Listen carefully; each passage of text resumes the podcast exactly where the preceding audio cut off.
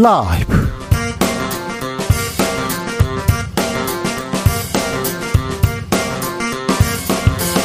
2023년 8월 17일 목요일입니다. 안녕하십니까. 주진우입니다. 이재명 더불어민주당 대표 오늘 백현동 특혜 의혹과 관련해서 검찰에 출석했습니다. 이번이 네 번째 검찰 소환입니다. 이 정부 들어서 말입니다. 정권의 무도한 폭력과 억압도 심판받고 대가 치를 것이다. 정치 검찰의 공작 수사라고 검찰 출두 앞에서 어, 앞서서 목소리 높였는데요. 민주당의 당 대표 소환을 바라보는 속내 복잡합니다. 고민정 더불어민주당 최고위원과 들어보겠습니다. 충북 오송 지하차도 참사 발생한 지 벌써 한 달이 지났습니다. 진상 규명을 해야 되는데 진상 규명을 위한 행안위 전체 회의 어제 시작도 못하고 파행했습니다. 잼버리 공방에 밀려서 말입니다. 참사 진상 규명 어떻게 해야 될까요? 과제는 무엇인지 유가족 측 이야기 들어보겠습니다. 이른바 주식 투자 자문해준다 하는 대화방 리딩방이 요즘 화제입니다. 그런데 이 리딩방에 참여했다가 리딩방 따라했다가 손해봤어요. 큰돈 잃었어요. 피해 속출하고 있습니다. 최근에는 김우진 이사라는 사람한테 속았다는 분 많은데요. 피해자들 대부분 고령층이었고 지금도 피해가 계속되고 있다고 합니다. 어떤 점을 주의해야 할까요? 기자들의 수다에서 살펴봅니다. 나비처럼 날아 벌처럼 쏜다. 여기는 주진우 라이브입니다. 오늘도 자중자애 겸손하고 진정성 있게 여러분과 함께 하겠습니다. 저는 좋은 꿈을 꿔서 로또를 사면요 한 글자도 못 맞춰요 한 숫자도 못 맞춰요 그런 얘기를 제가 드린 적이 있었는데요 어, 이런 뉴스가 나왔더라고요 지난 1월에 70억 원 복권에 당첨된 분 후기가 화제가 됐는데 음, 친구들 성화에 그냥 밀려가지고 5천 원을 빌려서 한 번 샀대요, 한 번. 근데 1등 3개, 2등 2개, 3등 2개 이렇게 달, 당첨됐대요. 음, 그냥 뭐, 꿈을 꾼 것도 아니고요. 좋은 일이 있었던 것도 아니고 생일이랑 좋아하는 숫자, 기념일 같은 거 대충 넣었는데 당첨됐다고 합니다. 네, 집도 사고 차도 사고 50억 건물주도 됐다고 하는데 회사를 아직도 잘 다닌다고 합니다. 네. 배 아프시다고요? 아이고, 네. 그럴 수도 있죠. 자, 어, 저는 복권 사고 로또 사고 롯데 요행 이런 거 바라지 않습니다. 원래도 안 되거든요. 그런데요. 어, 내가 만약 복권 1등 당첨된다면 그런 생각은 해볼 수 있잖아요. 그런 꿈은 꿔볼 수도 있지 않습니까? 여러분 복권 1등 1등 당첨된다면 뭐 하고 싶으세요? 당장 어떻게 하실 거예요? 알려주십시오. 문자는 샵 9730 짧은 문자 50원 긴 문자는 100원 콩으로 보내시면 무료입니다. 요즘 로또만이 희망이야 이런 얘기를 많이 하셔서 네, 이런 문자 드, 들어보겠습니다. 그럼 주진우 라이브 시작하겠습니다.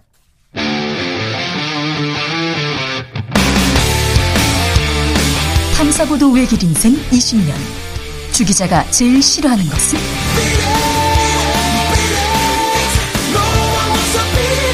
이 세상에서 비리와 부리가 사라지는 그날까지. 오늘도 흔들림 없이 주진우 라이브와 함께.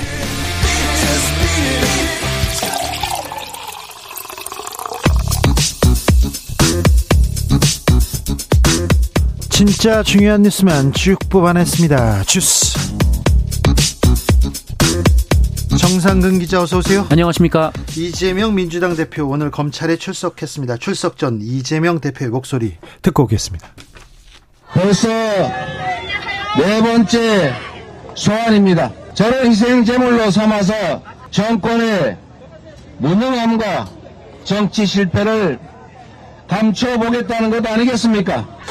지금까지 그랬던 것처럼 다시 소환조사 10번 아니라 100번이라도 당당하게 받겠습니다.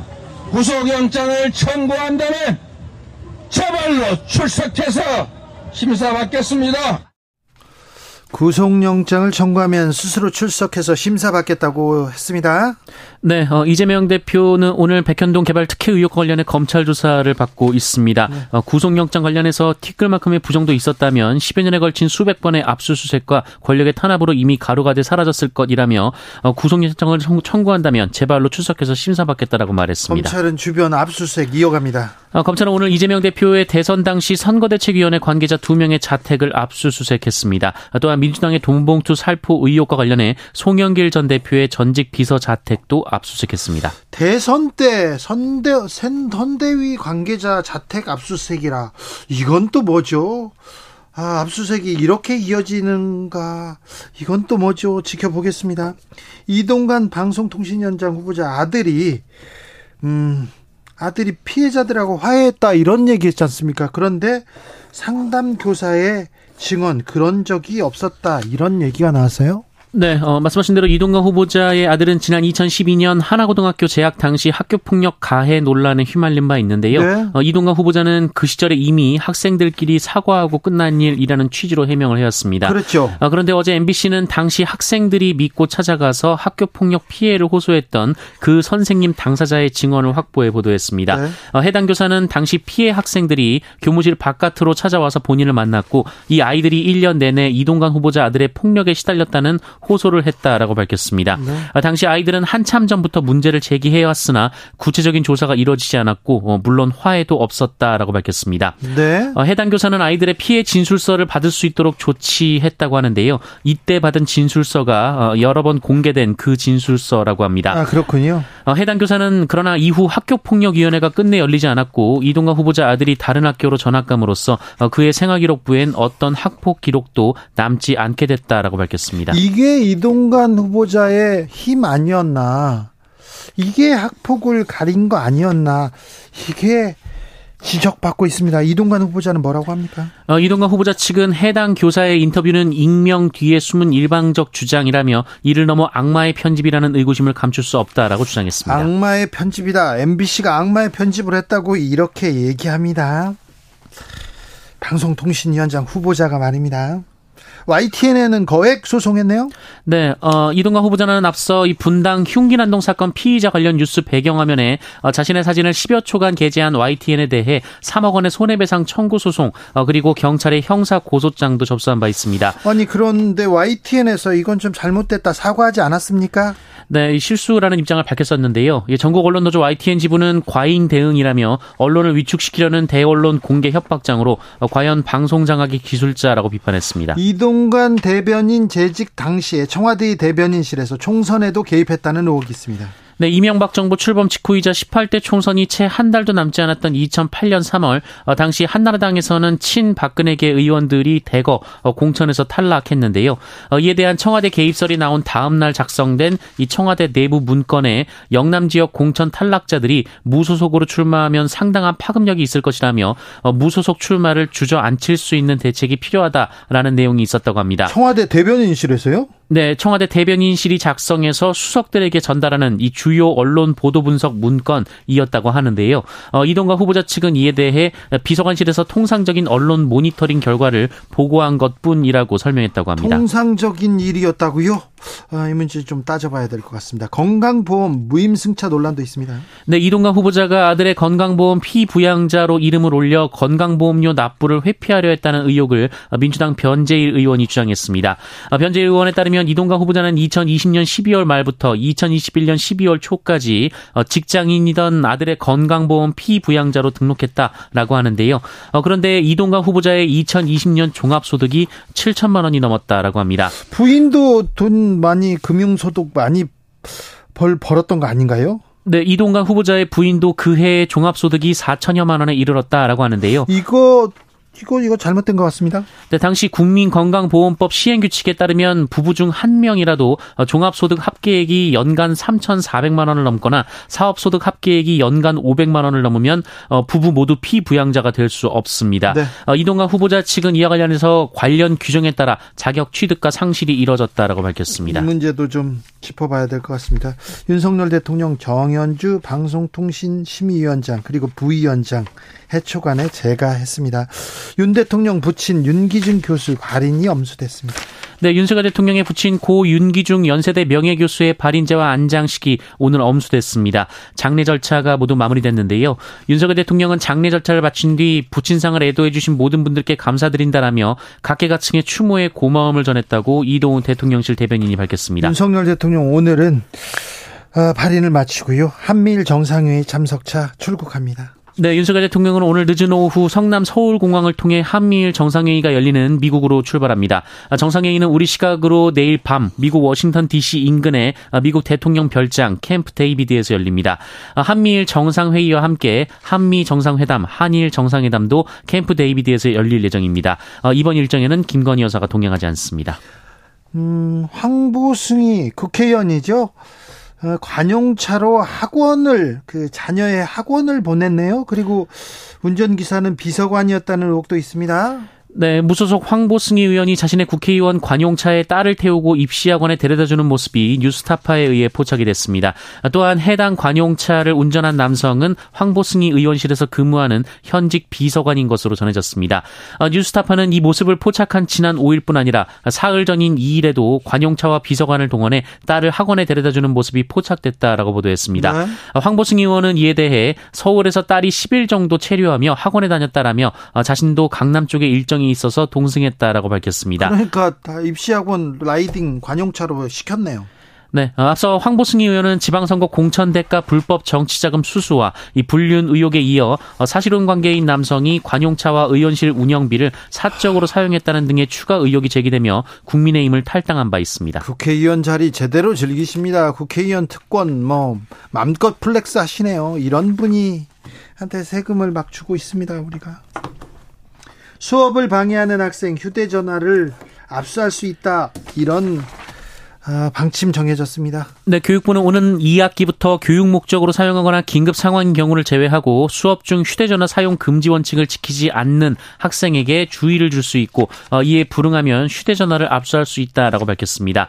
어, 또한 수업을 계속 방해할 경우 교실 안에서 또는 밖으로 분리를 할 수 있도록 하고 난동을 부리거나 교사 또는 친구를 폭행하려는 학생은 물리적인 제지도 가능해진다라고 밝혔습니다. 네. 어, 다만 이런 상황은 교원이 학교장에게 또 학교장이 보호자에게 곧바로 알려야 한다라고 밝혔습니다. 교권 그리고 학생 인권을 위해서 지금 사회적 합의가 좀 필요한 것 같습니다. 더 토론하고 공감대를 좀 만들어 나가야 할 것 같습니다. 주스 정상근 기자 함께했습니다. 고맙습니다. 윤석열 대통령 한미일 정상회의 참석자 출국했습니다.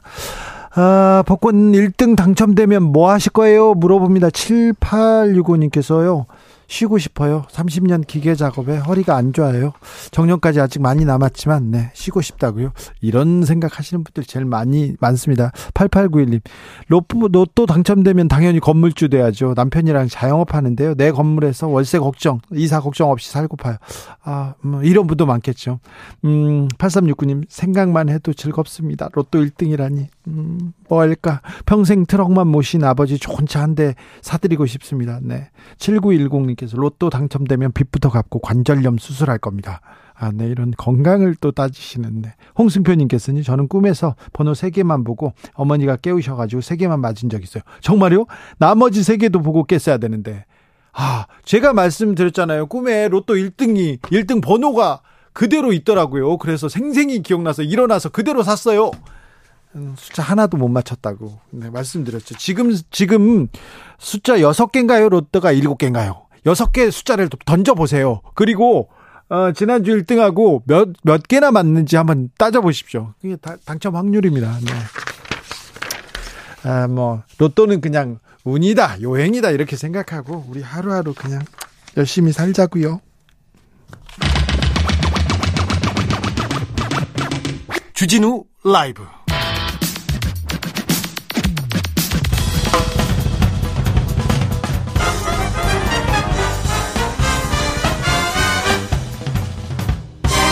훅 인터뷰 모두를 위한 모두를 향한 모두의 궁금증 흑 인터뷰 충북 청주 오성의 궁평 지하차도 다 기억하시죠?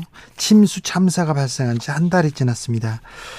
아, 유가족들 그리고 가까스로 살아남은 생존자들 힘든 시간을 보내고 있는데 진상은 규명해야죠. 책임자는 처벌해야죠.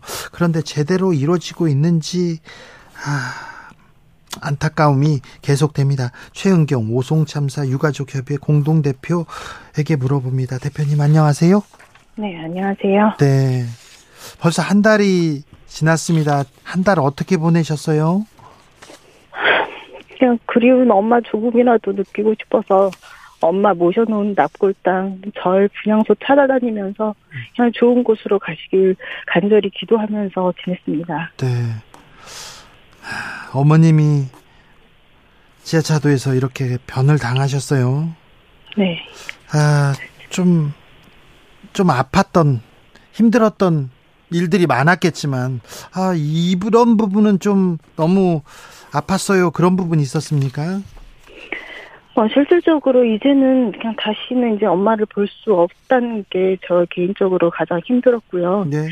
그리고 또한 우리 어- 저희 엄마를 이렇게 하늘나라로 보내버린 사람들을 벌받게 하고 싶은데 네. 한달 동안 수사가 어떻게 진행이 되고 있는지도 네. 아무것도 알 수 없다는 점 또한 너무 힘들었습니다. 네. 이거 참사 진상 규명해야죠. 책임자 처벌해야죠.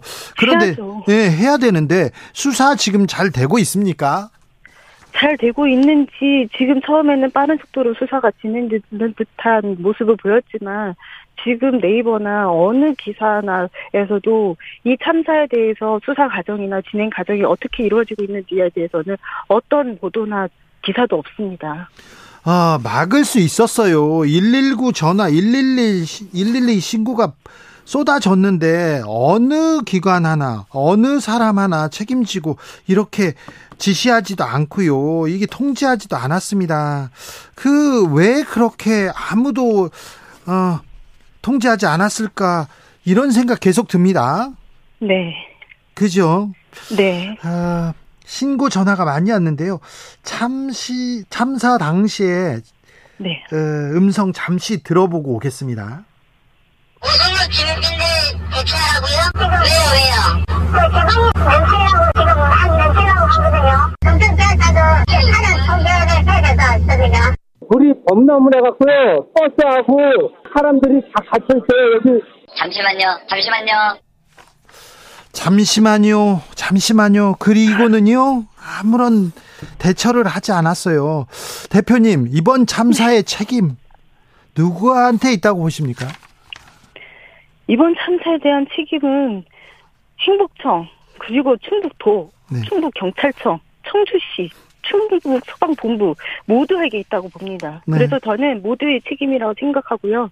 이 기관들의 기관장들이 중대재해처벌법을 꼭 적용받아서 처벌을 받아야 된다고 생각합니다. 네. 어, 이분들 사과하고 반성하고 유가족들한테 어떻게 하겠다 이렇게 설명하고 있습니까?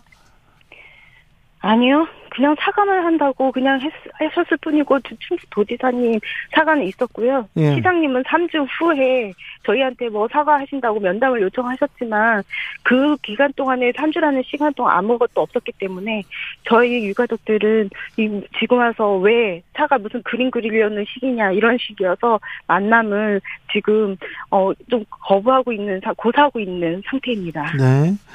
아, 오송 지하차도 참사 관련해서 어제 국회 행안위에서 어, 책임자 무엇이 뭘 책임져야 되는지 뭘 진상 규명해야 되는지에 대해서 논의할 예정이었는데 어제 파행으로 열리지도 않았어요. 네. 네. 그 소식 듣고 어떤 생각 드셨습니까? 아, 지자체장들이 그냥 어떠한 정치적으로나 법적으로 책임을 지지 않으려고 하는구나라는 생각을 한 번 더 하게 됐고요. 네. 여야 위원회 시행 약속을 어기면서 현재 책임 있는 대응보다는 무대응으로 하는 지자체장들이 국회에서 마련하는 자리라 책임 있는 답변을 들을 수 있을까 기대를 했거든요. 네. 하지만 그 기대감은 무너졌고요. 혹시나 했지만 역시나였습니다. 아니 그때 그 많은 신고와 그 많은 그 사고 전조가 있었는데 왜 대처하지 않았을까요? 아, 왜 지금 이걸 밝히지 못할까요? 정치권에서는 정치권에서는 에서는 뭐라고 얘기합니까? 입법을 논의한다, 뭐 다른 얘기를 하는데 정치권과는 좀 얘기를 하고 있습니까? 아니요. 정치권과 뭐 어떤 얘기도 나누고 하는 거 없습니다. 그래요. 네, 민주 저번 지난 지지난주에 더불어민주당 그더 박강원 대표님께서 오셔가지고 이제 조문 오셔서 이제 간단말을 했는데요. 저희한테 힘을 실어 주시겠다 뭐 그 내용뿐이었고 국민의힘의 뭐 그쪽 분들하고는 어떠한 접촉도 없었습니다. 아, 참사 지금 벌써 한 달이 되어 가는데 이 가족들은 좀 더 가슴이 아파 오기만 하는데 자, 음, 뭐부터 바꿔야 됩니까? 뭘부터 뭐 어떤 문제부터 풀어야 됩니까?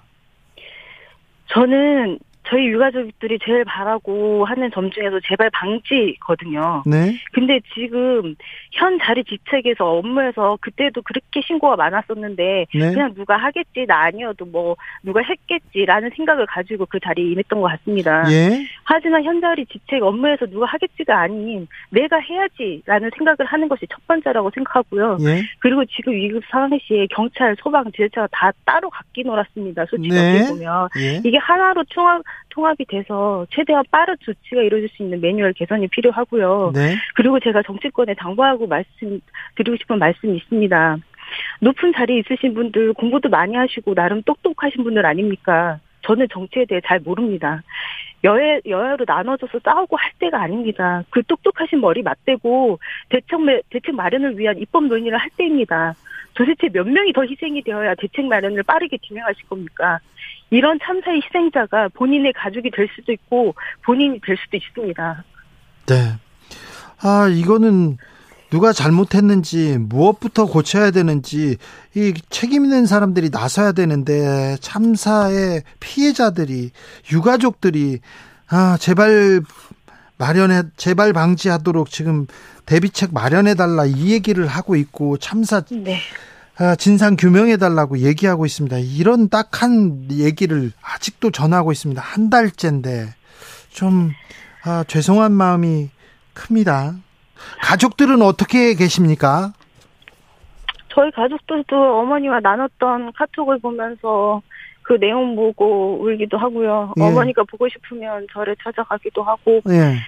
솔직히 저도 이제 지금 뭐 도에서 심리치료나 뭐 이런 걸 해주신다고 하는데 아직은 저희 어머니 억울하게 주- 돌아가신 거 진짜 원인 규명이나 이런 게 저는 문제라 정말 이를 악물고 버티고 있다가도 네. 그냥 울음이 터져버리면 아 나도 내 감정도 나도 심리적으로 괜찮은지 알았는데 나도 아프구나 라는 걸 느끼고요. 제 동생이 하나 있습니다.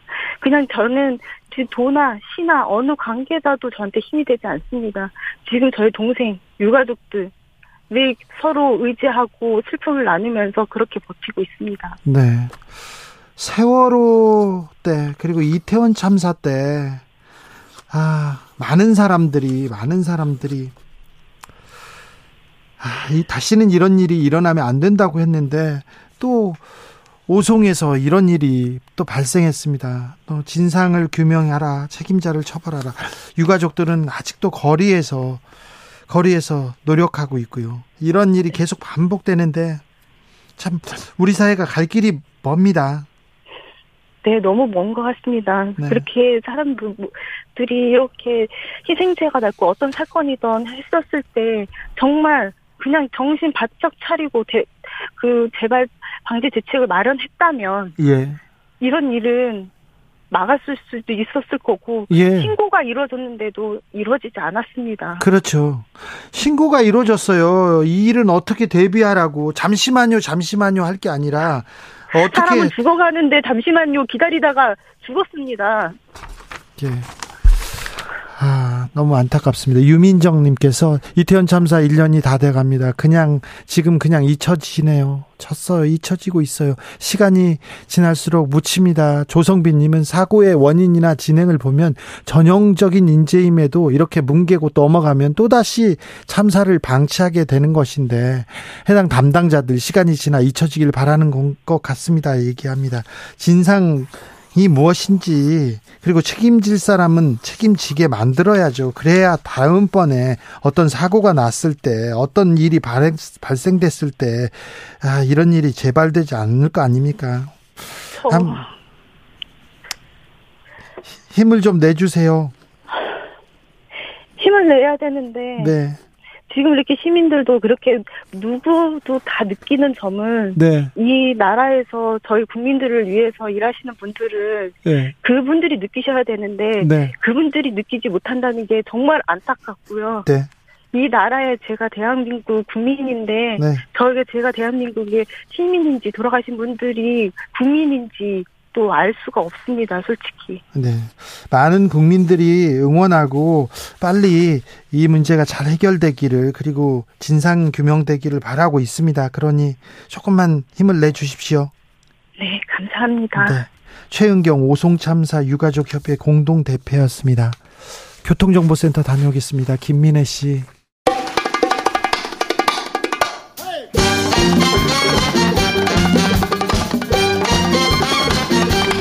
지금 우리가 꼭 알아야 할 뉴스 평범하지 않은 시각으로 선입견 버리고 깊게 넓게 분석해 드립니다. 사건의 지평선. 자, 사건의 지평선 달려봅니다. 손정혜 변호사 오셨습니다. 안녕하세요. 손정혜입니다. 그리고 오늘은 특별히 김소라 변호사 모셨습니다. 안녕하세요. 김소라입니다. 오늘은 특집으로 준비했습니다. 두 변호사와 함께 아, 최근 있었던 법조계 판결 사건들 중점적으로 짚어보겠습니다. 저 이거 물어보고 싶었어요. 음. 정진석 의원이 재판을 받았어요. 명예훼손한 혐의로 고 노무현 전 대통령을 명예훼손했습니다. 그래 그랬는데 재판을 받다가 어 재판이 뭐 굉장히 길게 이렇게 진행됐습니다. 검찰이 이렇게 서두르지 않았었던 건가요? 그런데 아무튼 징역 6개월 실형이 나오자마자 법원 판결을 두고 정치적 공방이 이어집니다. 그리고 언론에서도 매우 비판적인 시각으로 다룹니다. 이 판결문 먼저 분석해 보겠습니다. 손정혜 변호사님. 네, 일단 사안은 거슬러서 2017년 경으로 올라갑니다. 예. 이때 정진석 그 의원이 무슨 발언을 했냐면은 네. 본인의 SNS에 그러니까 고 노무현 대통령의 죽음과 관련해서 네. 당시에 박연차로부터 수백만 달러 돈을 받고 검찰 수사를 받고 그리고 집에서 이제 부부 싸움을 하고 그리고 여사님이 가출을 하고 그래서 집에 홀로 있다가 이제 극단적인 선택을 했다라는 취지로 이제 주장을 한 것인데요. 네. 우리가 사자에 대한 명예훼손은 진실은 사실은 처벌하지 않습니다. 네. 허위 사실만 처벌하는데요. 허위 사실로 고 전 노, 그러니까 노무현 전 대통령과 그 배우자를 이제 어, 명예훼손했다라는 혐의로 이제 벌금형 500만 원의 이제 약식 명령에 이르렀다가 법원이 이것은 약식 명령으로 다룰 사건이 아니다라고 정식 재판을 회부한 사건이고요. 그래요. 검찰이 500만 원 벌금 이렇게 얘기하니까 아니야. 이건 따져봐야 돼. 중요한 사건이야. 재판은 정식 회부했습니다. 네, 그리고 1심 재판 과정에서도 검찰의 구형은 여전히 500만 원이었으나 예. 법원에서는 그 형 구형보다 훨씬 높은 징역 6개월의 실형이 선고된 사건입니다. 자, 실형이 나왔어요. 판결이 나왔습니다. 일단 판결은 존중돼야 되는데 그런데 뭐 비판할 수 있어요. 비판할 수 있는데 이번 비판은 조금 도를 넘어선다 이런 얘기도 있습니다. 아, 판사의 개인적인 정치 성향을 따지고 에, 판사가 고등학교 때 블로그나 SNS에 쓴 글을 가져다가 뭐 노사무나 다름없다 이러면서 정치 판사다 이런 얘기를 하는데 어떻게 보셨습니까, 김소라 변호사님? 근데 판사도 사람이니까 네. 정치적 성향 가질 수 있고 자기 개인적인 공간에다가 의견을 표현할 수는 있는 것 같아요. 네. 저는 그리고 그것이 이제 헌법과 법률에 따라 공정하게 재판해야 되는 본인의 직무상 의무에 위배되지만 않는다면 저는 그건 큰 문제가 없는 것 같은데 네. 요즘의 비판은 사실 그 판사님께서 고등학교 때 쓴 SNS에 쓴 게시물 뭐 이런 거면 거의 30년 이상 이전일 텐데 네. 그것까지 소환해서 비판을 하는 것이 과연 적절한지 좀 의문입니다. 좀 과도한 비판이라고 저는 생각하고 있어요. 일단 제가 1심 판결에 왜 양형을 이렇게 이제 어, 판단을 하셨는지 이제 근거를 좀 말씀드리면요. 재질이 좋지 않다고 봤습니다. 예. 그리고 이제 명예훼손, 사자에 대한 명예훼손은 유족이 있는 사건이기 때문에 그 유족인 피해자에게 피해 회복을 해주고 직접 사과를 했는지 이 부분이 굉장히 중요한데 일단 이 사건에서는 피해 회복이 되지 않았고 않고 또 직접 사과하지도 않은 점이 이제 즉시가 됐고요. 네. 우리 대법원 양형 기준에 따르면 일반 명예훼손 이런 사자 명예훼손을 포함해서 양형 기준이 징역 4월에서 1년으로 기준되어 있어요. 예. 그러니까 이 사안은 지나치게 양형이 높은 게 아니라 평균 양형 기준 내에서 징역 6개월을 선택한 범죄이다. 그 사안이다라는 점을 먼저 지적하고 싶고요. 예. 다만 우리가 그동안 관행적으로 간습적으로 의뢰 정치인들은 많이 관대한 처분을 받아왔잖아요. 맞아요. 그러니까 뭐 예를 들면 징역형을 하더라도 집행유예를 한다거나 구속하지 않는다거나. 예, 집행유예를 하더라도 뭐 예를 들면 그러니까 실형이 나오더라도 벌점 구속하지 않는다던가 네. 이렇게 이제 간대한 처벌만 보다가 갑자기 정치인에게 징역 6개월이 실형이 선고되니까 지나치게 높은 양형 아니냐라고 이제 반발하실 수도 있지만 대법원이 설정한 양형 기준인데 일단 예. 그래야 이 문제를 해결할 수 있는데 이게 양형 기준을 일탈해서 너무 중대한 형이다라고 한다면 특별한 사정을 우리가 찾아야 되거든요. 아 그럼 특별한 사정이 이제 판사 개인의 어떤 성향인가 해야 되는데 이거는 평균 양형 기준 범위 안에 있다. 그 점을 먼저 말씀드립니다. 네. 그런데 국민의힘에서 정부 여당이 모든 채널을 동원해 가지고 비판에 나서는 것 같습니다. 그리고 어, 조선일보가 특별히 이 판결에 대해서 매우 부정적으로 정치 판결이다 도를 넘는다 이런 얘기를 하고 있어요. 아, 일단은 판결은 존중돼야 되는데 이 갈등이 이 판결로서 이렇게 정리가 돼야 되는데 아, 믿을 수 없다 그러면서 판사를 공격합니다. 근데 법원에서 이제 유죄 증거로 채택한 증거들을 보면 사실 이 피고인께서는 누군가한테 들은 얘기다. 나는 들은 얘기를 토대로 발언한 것이다라고 변소를 하셨는데 네. 그 누군가가 이명박 전 대통령이었어요. 네. 이명박 전 대통령한테서 들은 얘기를 나는 그대로 한 거다라고 했는데 그렇겠죠. 문제는 이명박 대통령이 검찰의 참고인 조사를 받으셨던 것 같은데 네. 그때 나는 그런 말 했는지 기억이 안 난다라는 입장을 제출을 하셨다는 거예요. 예.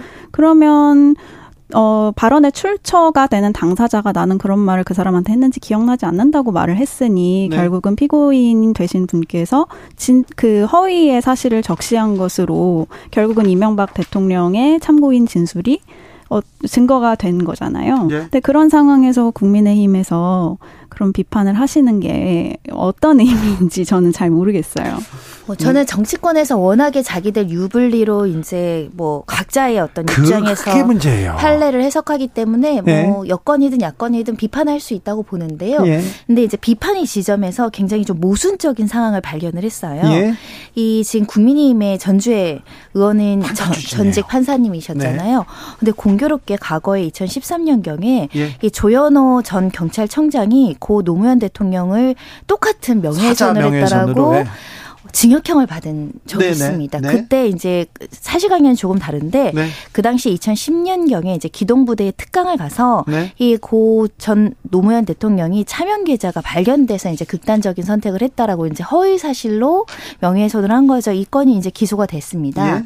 예. 1심에서 징역 10개월에 법정 구속이 나왔어요. 예. 예, 그러다가 2심 합의부 사건에 전주의 판사님이 이 사건을 주심으로 이제 판결을 내렸는데 네. 징역 8개월이 내려졌어요. 징역 8개월. 그러니까 지금 이걸 비슷한 선상에서 그렇죠. 보면 그 당시에는 징역 8개월, 지금은 징역 6개월. 그러니까 사실은 과거에 훨씬 더 높은 양형이 있었던 전례가 있었고 또 자당의 출신의 판사님이 이런 양형을 설정했던 사안을 지금 지나치게 어떤 정치적인 이유로 이거 정치적인 판사가 정치적으로 조금 이렇게 했다라고 하기에는 조금 맞지 않는 측면이 있다. 전주의 판사가 그때 선고하면서 30분간 어, 조전 경찰청장을 혼냈어요. 그러면서 차명 계좌 존재하지 않는 게 명백하다. 명백한데 허위 사실을 적시해 소모적인 혼란을 일으켰고 끝내 반성하지도 않았다면서 질타했습니다. 그런데요.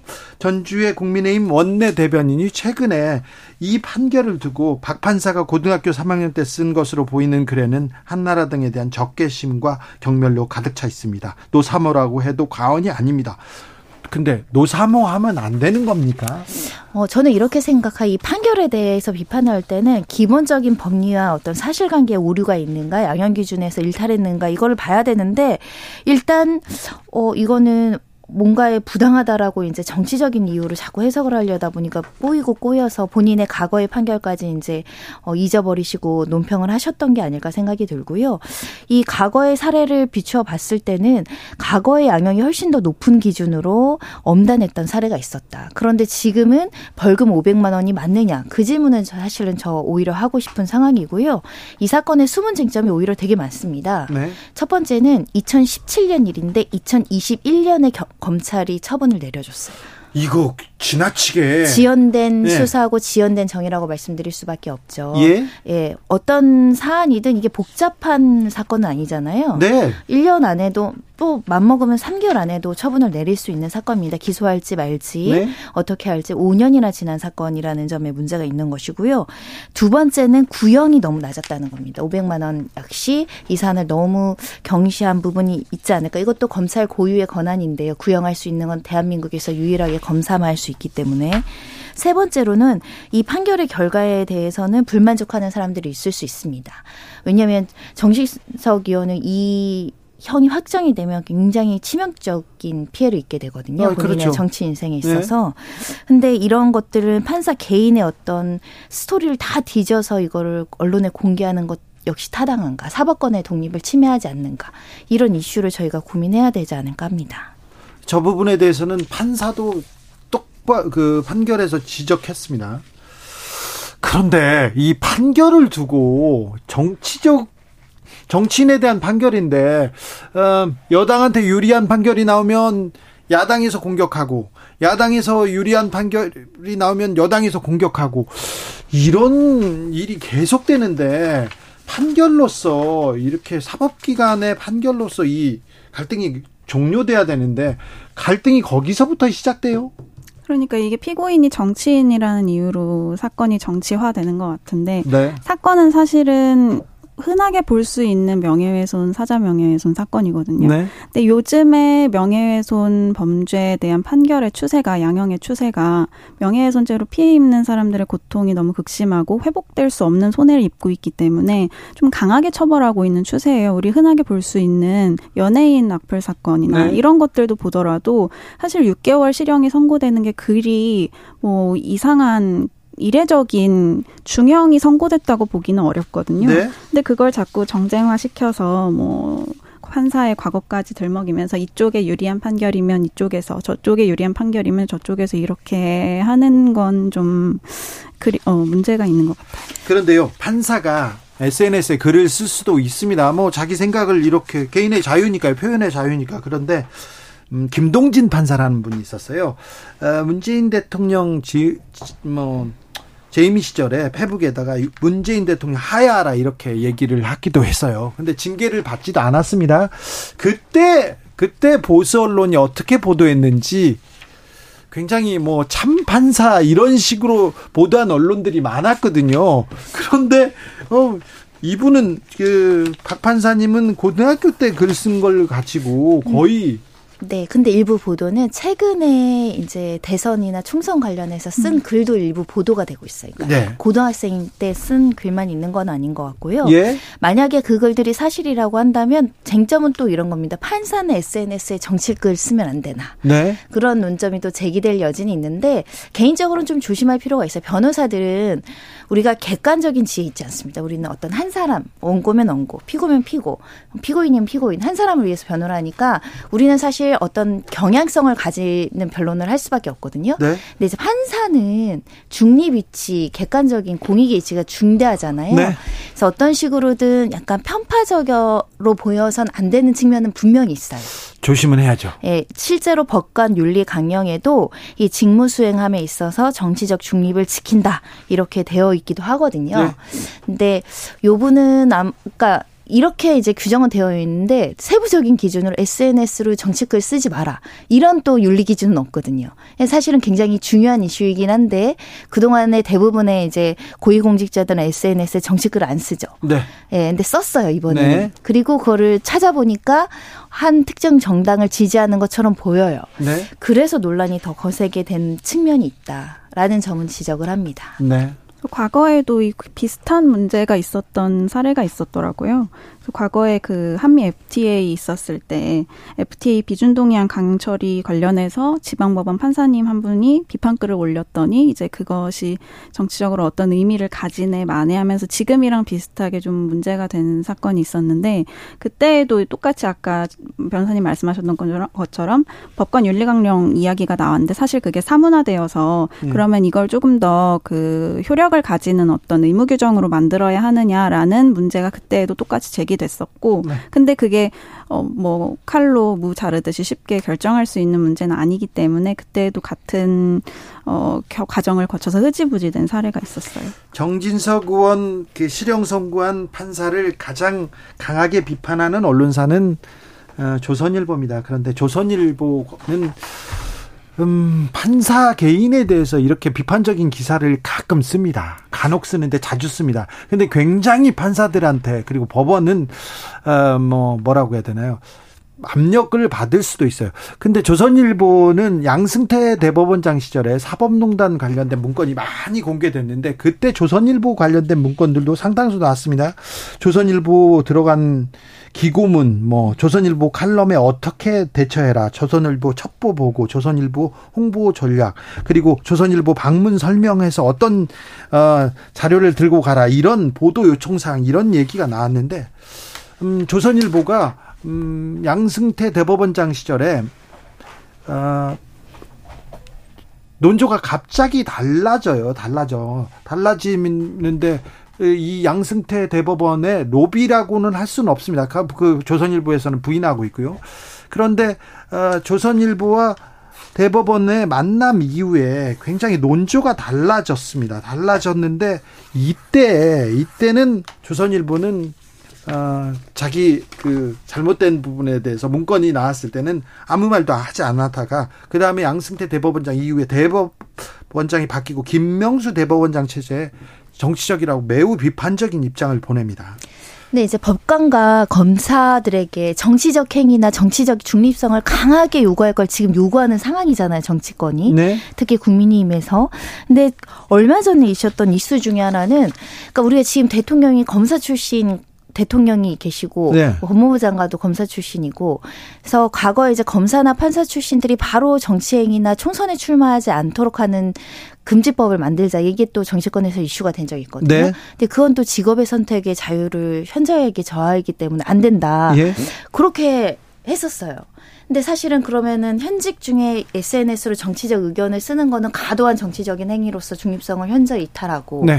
그리고 현직에 있다가 바로 사표 내고 총선에 들어오거나 정당에 들어가거나 정치적인 활동을 하는 건 또 허용이 되고 네. 사실 이게 기준이 너무 애매모호하고 상황에 따라서는 경계가 없다라는 생각이 들거든요. 예. 분명 법관과 검사는 국민을 대표하는 지위이기 때문에 정치 성향과 상관없이 공직자로서 공정해야 되는데 그런데 사실 지금 현실적으로는 그렇지 않은 일도 굉장히 많잖아요. 더 큰 일들이 많다라는 거예요. 아, 그러네요. 근데 SNS에 글 쓴 거 가지고 이렇게 우리가 그러네요. 보도를 해야 되는가에 대한 고민이 있다라는 점을 지적하고 싶고요. 네. 그리고 우리가 우리나라 대한민국은 3심제잖아요. 그래서 1심이 정치적인 성향이 있어서 경향성이 있어서 우리가 좀 불리하게 판결을 받았어요. 항소심에서 바꾸면 되잖아요. 아니 그런데요. 3심제에서 네. 바꾸면 되는데 1심에서 유죄를 준 판사를 이렇게 가서 마녀 사냥식으로 이렇게 돌을 던지고 비판하고 그러면 2심 판사가 음.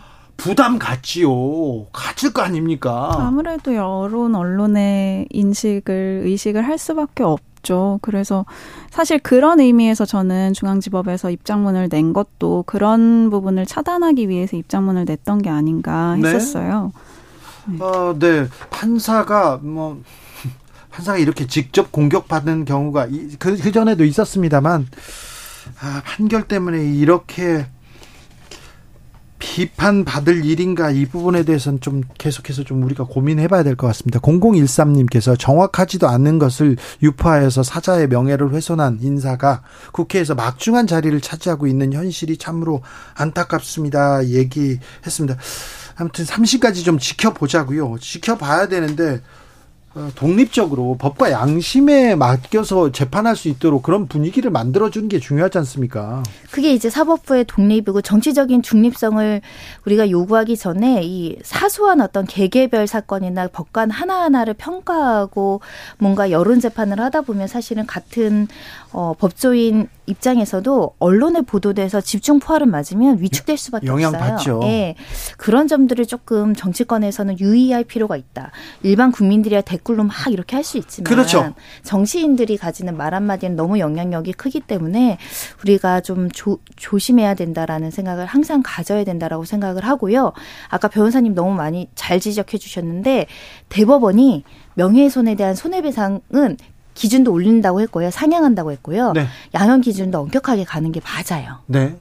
개개인들은 이렇게 판단한다. 이런 글을 쓸 수 있고 표현을 할 수 있는데 정부 여당에 있는 사람들 그리고 또 좀 책임 있는 자리에 있는 분들이 이렇게 비판, 비난까지 해 버리면 이거 아, 국가기관의 신뢰, 이 여기에서, 여기에 대해서도 좀 고민해봐야 됩니다. 안 그래도 검찰도 비판받고 법원도 비판받는 입장에서 법관까지 이렇게 공격하는 것은, 아, 이건 뭐 도움이 안 될 텐데 이런 생각도 해봅니다. 그런데요, 음, 돌려차기 남자. 이게 돌려차기 남이라고 이렇게 이름을 짚, 짚어야 되는지는 모르겠는데, 부산의 돌려차기 남에 대한 아, 재판도 있었습니다. 여론 그리고 사람들의 그 사람들이 어떻게 생각하는지 매우 좀 의식한 것처럼 보입니다.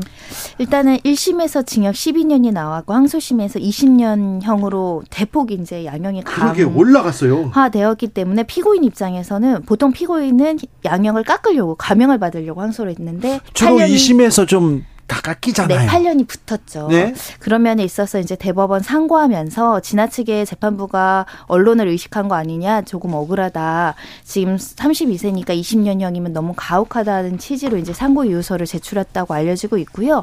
정확하게는 돌려차기 사건보다는 부산 강간 살인 미수 사건입니다. 아 그렇게 얘기하답니다. 네, 강간 살인 미수 사건에 징역 20년형이 나왔다고 우리가 너무나 억울하게 중대한 형이다 이렇게 보기엔 또 좀 어렵잖아요. 그렇죠. 네, 피고인 입장에서는 원래 성범죄가 1심에 범죄 점역 그 범죄로 적용이 안 됐다가 변경되면서 뭐 언론 보도를 통해서 이게 국민들에게 알려지면서 성범죄가 이제 법적용이 추가되거나 변경된 적이 있어서 언론에서 보도 안 했으면 나는 그냥 징역 12년에 더 감형 받았을 텐데 네. 이런 생각에 빠져 있는 거 아닌가 싶습니다. 그런데 변호사님 실제로 이렇게 여론이나 언론이 음, 판결에 영향을 미치기도 하죠. 큰 화제가 되면 되면 판사님들도 잘 따져봅니다. 네, 화제가 되는 사건에는 아무래도 법정에 또 취재 기자들도 많이 가시고 예.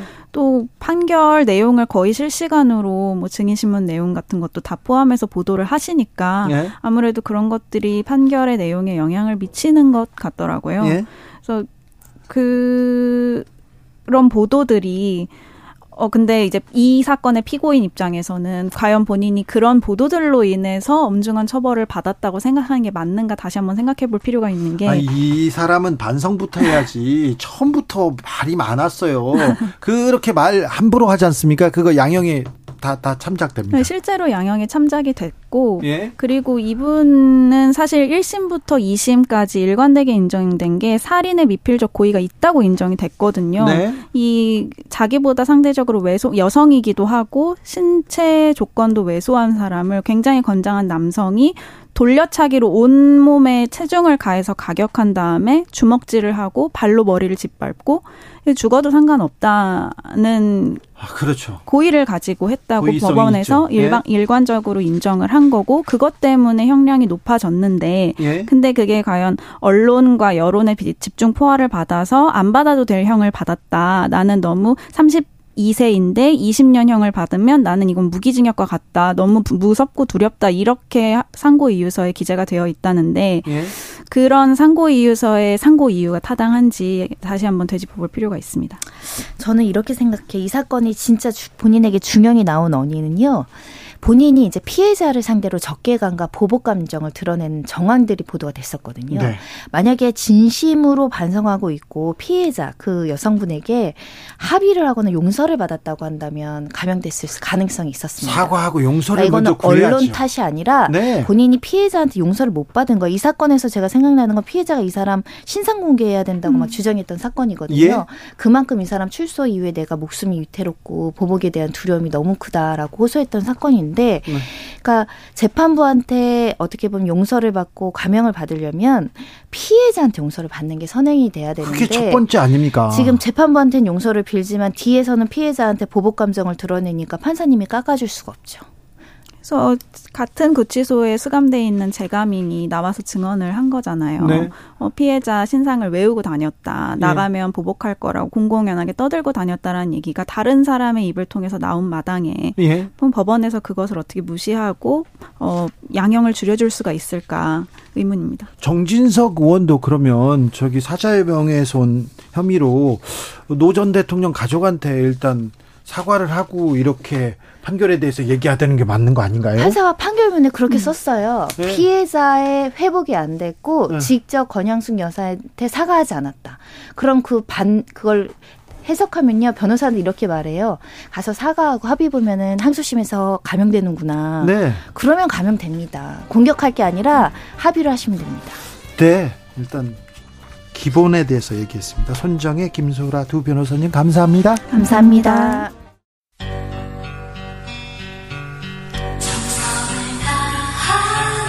정성을 다하는 국민의 방송 KBS 주진우 라이브 그냥 그렇다고요. To the Batmobile. Wave of super energy. 주기자의 1분 봉은사 주지를 지낸 명진 스님이 있습니다. 명진 스님은 이명박 정부의 비판적이었습니다. 그러자 청와대 이동관 홍보수석실에서 국정원에 지시를 내립니다.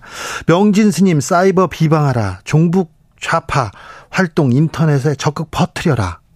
2010년 4월 19일자 국가정보원 문건 내용을 한번 살펴볼까요? 청와대 사이버 업무 협조 요청 사항에 대한 검토 결과 이렇게 얘기합니다. 그러면서 봉은사 주지 명진의 과거, 룸사롱 출입, 아이파크 건설 관련 합의금 횡령 및 좌파 활동 경력 등을 인터넷상에서 적극 확산시켜라 이런 얘기를 합니다. 나머지는 빈칸으로 남아 있어요. 지워져 가지고 안 나왔는데 더 심각한 내용일 겁니다. 그러면서 저 뒤에 보면요. 국내 파트에서 이런 그 소문 확산 중이고 추가 확산을 위해서 어, 문제점 별도로 이렇게 별무 예 예상한다. 그러니까 잘 돼가고 있다고 이렇게 얘기합니다. 자, 그 명진 스님의 대한 내용들 사실이 아니에요. 부풀려져 있습니다. 하지만 상관 안 했습니다. 국정원 직원은요, 검찰 수사에서 명진 종북 활동했다고 퍼뜨렸지만 사실 아니었다. 사실이었다면 수사를 했을 것이다. 이렇게 얘기합니다. 명백한 불법 사찰이자 국가 폭력입니다. 윤석열 검찰은 이명박 국정원의 불법 사찰을 수사했습니다. 수사 결과 명진 스님에 대한 청와대의 지시는 모두 9차례 확인됐고요. 이 중에 사이버 여론조는 홍보수석실 요청이었다는 점 확인했습니다. 법원도 청와대 민정수석실 홍보수석실에서 지속적으로 명진의 비리 취약점 등을 확인하고 지시했다고 인정했습니다. 이명박 정부의 비판적인 스님한테만 이랬을까요? 이명박 정부에서는요, 언론인, 영화배우, 가수, 개그맨 등 민간인도 마구잡이 사찰했습니다. 좀, 좀 비판적이다, 좀 마음에 안 들다, 그런 막 사찰했습니다. 보수 단체, 보수 언론을 동원해서 모욕과 비방 사주했고요. 관제 데모도 사주하고 사이버 테러 가하기도 했습니다. 끔찍했습니다. 국가가 국민을 감시하는 그런 시대는 끝내야 합니다. 국정원과 군과 경찰까지 동원해서 시민을 사찰하고 억압하는 시대는 끝내야 합니다. 끝이 난 줄 알았습니다. 그런데 이동관이 돌아왔습니다.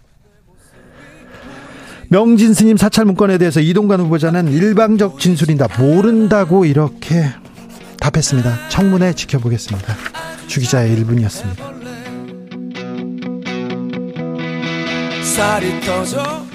YB 나는 나비 한 번 두 번 다시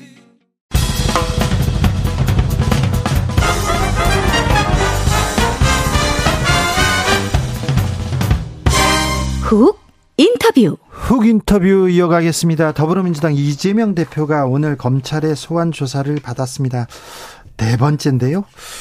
음, 당대표의 검찰 출석, 음, 민주당 어떻게 보고 있을까요? 아, 고민정 더불어민주당 최고위원 모셨습니다. 어서 오세요. 네, 안녕하세요. 네, 네, 오늘 이재명 대표의 검찰 출석 어떻게 보셨어요? 어, 검찰의 무도함이 어, 끝간데 없이 내지르고 있구나. 윤석열 차라는 그림을 그렸던 한 학생의 그림이 그 당시에는 글쎄요, 이렇게까지 무겁게 받아들여졌나 하는 생각도 좀 들고요. 네. 어, 스스로 폭주하고 있다는 걸 모른다면 모르겠으나 어, 민주당 혹은 야당 혹은 진보 진영 이런 반대 세력들만 주장하는 게 아니라 상당수의 국민들이 그렇게 인지하고 있거든요. 중도층에 있는 사람들조차도 그러면 최소한 반성이라도 하고 멈추려는 내색이라도 보여야 하는데 네. 이 정부의 특징은 뻔뻔함입니다. 어, 분명 불법임이 명백하고 잘못인 게 확실함에도 불구하고 전혀 어, 반성이나 사과 없이 그저 내지르고 있는 뭐 검찰의 행태도 마찬가지고요. 네, 그렇습니까? 이 대표 오늘 출석하면서 구속영장 청구하면 심사 받겠다 이렇게 얘기했습니다.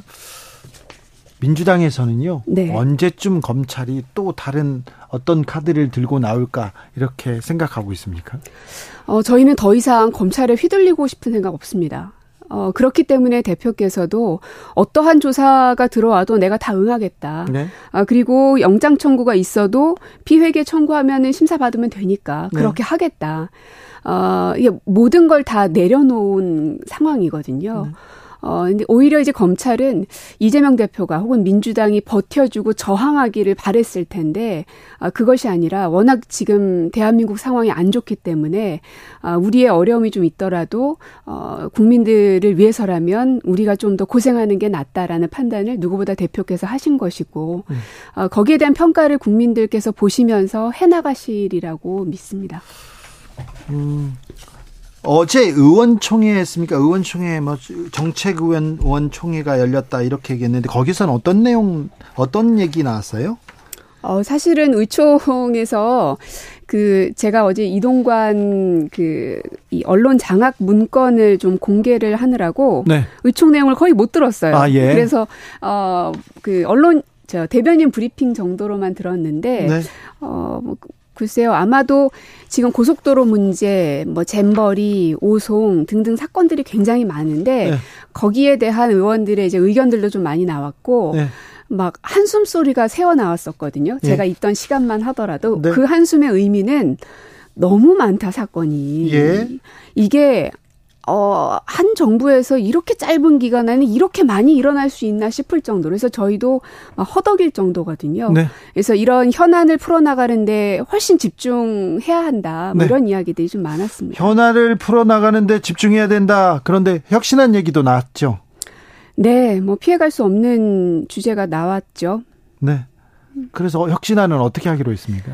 어, 뭐 어제는 이제 결정을 하거나 그런 자리는 아니기 때문에 네. 근데 이제 마 상당수의 의원들의 의견은 어 지금 이렇게 현안들이 너무나 산적해 있기 때문에 일단은 현안에 집중하는 게 맞지 않겠느냐. 예. 어 지금 논의하는 것은 어 시기가 좀 맞지 않다는 의견들이 다수를 이룬 것으로 알고 있습니다. 이낙연 전 대표 돌아왔고요. 광주에서 음, 제2의 DJ가 필요하다 이런 얘기도 했는데 이낙연 전 대표에 대한 음, 당내 분위기는 어떻습니까? 사실은 아 거기까지 막 신경을 다 쓰기가 아, 버거울 네. 정도로 네? 뭐 워낙 많아서 저도 이제 인터뷰를 들으면서 아 그런 발언을 하셨구나 하는 걸 알아서요. 근데 어쨌든 지금은 어 언론이든 보수 진영에서 민주당을 가르려고 하는 시도들을 계속 하고 있는 상황이기 때문에 한 발 한발 어, 좀 더 조심할 수밖에 없는 또 그래야 하는 시기인 것 같습니다. 네. 아, 이동관 방통위원장 후보자 청문회가 내일입니다. 네. 과방위원이십니다. 언론인 출신으로 네, 청문회 준비 잘 하고 계십니까? 어, 지금 자료가 너무 많아서 네. 머리가 터져버릴 것 같은 지금 뭐 상태예요. 이번 주에 나온 의혹만도 너무 많아서요. 자, 어떤 부분에 집중하고 계신지요? 당연히 방송 장악입니다. 방송 장악이요? 예, 제가 지난번 한덕수 총리를 상대로 해서 언론 장악 문건을 한번 보여드렸던 적이 있는데 예. 그거는 아주 일부에 불과하고요. 예. 제가 대략 한 20명 되시는 분들에게 네. 어, 법원에서 받은 네. 그 국정원 문건들을 좀 받았습니다. 국정원 본인의- 파일이 있었죠. 예, 본인의 동의를 다 얻어서 네. 어, 그 문건들을 쭉 보니까요, 천 페이지가 넘습니다. 네. 어, 그 가운데 이동관과 관련된 즉 이동관 홍보수석이 요청했거나 배포받았던 것이 명시되어 있는 어, 문건들이 한 30건 정도 되고요. 저도 있습니까? 어, 관련된 것도 있습니다. 그래요? 예. 이동관 홍보수석실에서 이렇게 지시하거나 요청해서요? 이동관 고 문서에 있는지는 모르겠는데 네. 카테고리에는 아, 분명히 예, 예. 저도 사찰 받았으니까요. 네, 네. 있습니다. 네. 어, 그런데 그 30여 건 가운데서 실제로 실행이 된 것이 중요하지 않겠어요? 예. 그걸 확인해 보니까 한 9건 정도는 실행된 것으로 제가 확인을 했습니다. 예. 그래서 어제 제가 이제 브리핑을 하기도 했는데 예. 아주 간단한 거 하나만 말씀을 드리면 네. 어, 방송사 가을 프로 개편 계기 편파 방송 근절의 박차라는 제목으로 어, 배포가 역시 홍보 수석으로 되어 있고요. 그 내용에 보면 아주 구체적이에요. 네. 반정부 독서를 일삼는 언중육회를 폐지 라고 써 있고요. 아, 프로그램 폐지하라고요? 네, 네. 이게 이외수 선생님이 하셨던 네. 언중유쾌고요. 예. 또 오마이 텐트도 첫 방송 직후 정규 편성에서 배제 이렇게 돼 있습니다. 어, 그런데 이그 문- 김재동 나오는 건데. 맞습니다. 근데 이 문서가 나오고 얼마 안 있다가 실제로 오마이 텐트 편성에서 제외했다는 기사가 떴고요. 그때 그 처음에 오마이 텐트는 뭐라고 해야 되나 그 테스트로 이렇게 네. 처음 해봤는데 청취, 시청률도 좋고요. 어 반응도 뜨거웠습니다. 그런데 정규 편성 받지 못했어요. 네. 그 이유에 대해서 많이들 궁금하셨을 텐데 네. 그 이유가 바로 이 국정원 문건을 통해서 지침이 있었구나라는 게 지금 확인이 되는 것입니다. 뭐 그것뿐만이 아니고요. 그 이 MBC 같은 경우에 조기 정상화를 위한 추진 방안이라는 제목의 문건에서도 보수 성향 이사 주도로 해임 건의안을 전격 발의, 공개적으로 자진 사퇴를 압박 이렇게 적혀 있습니다. 즉 압박을 하라는 이제 문건인 거죠. 예.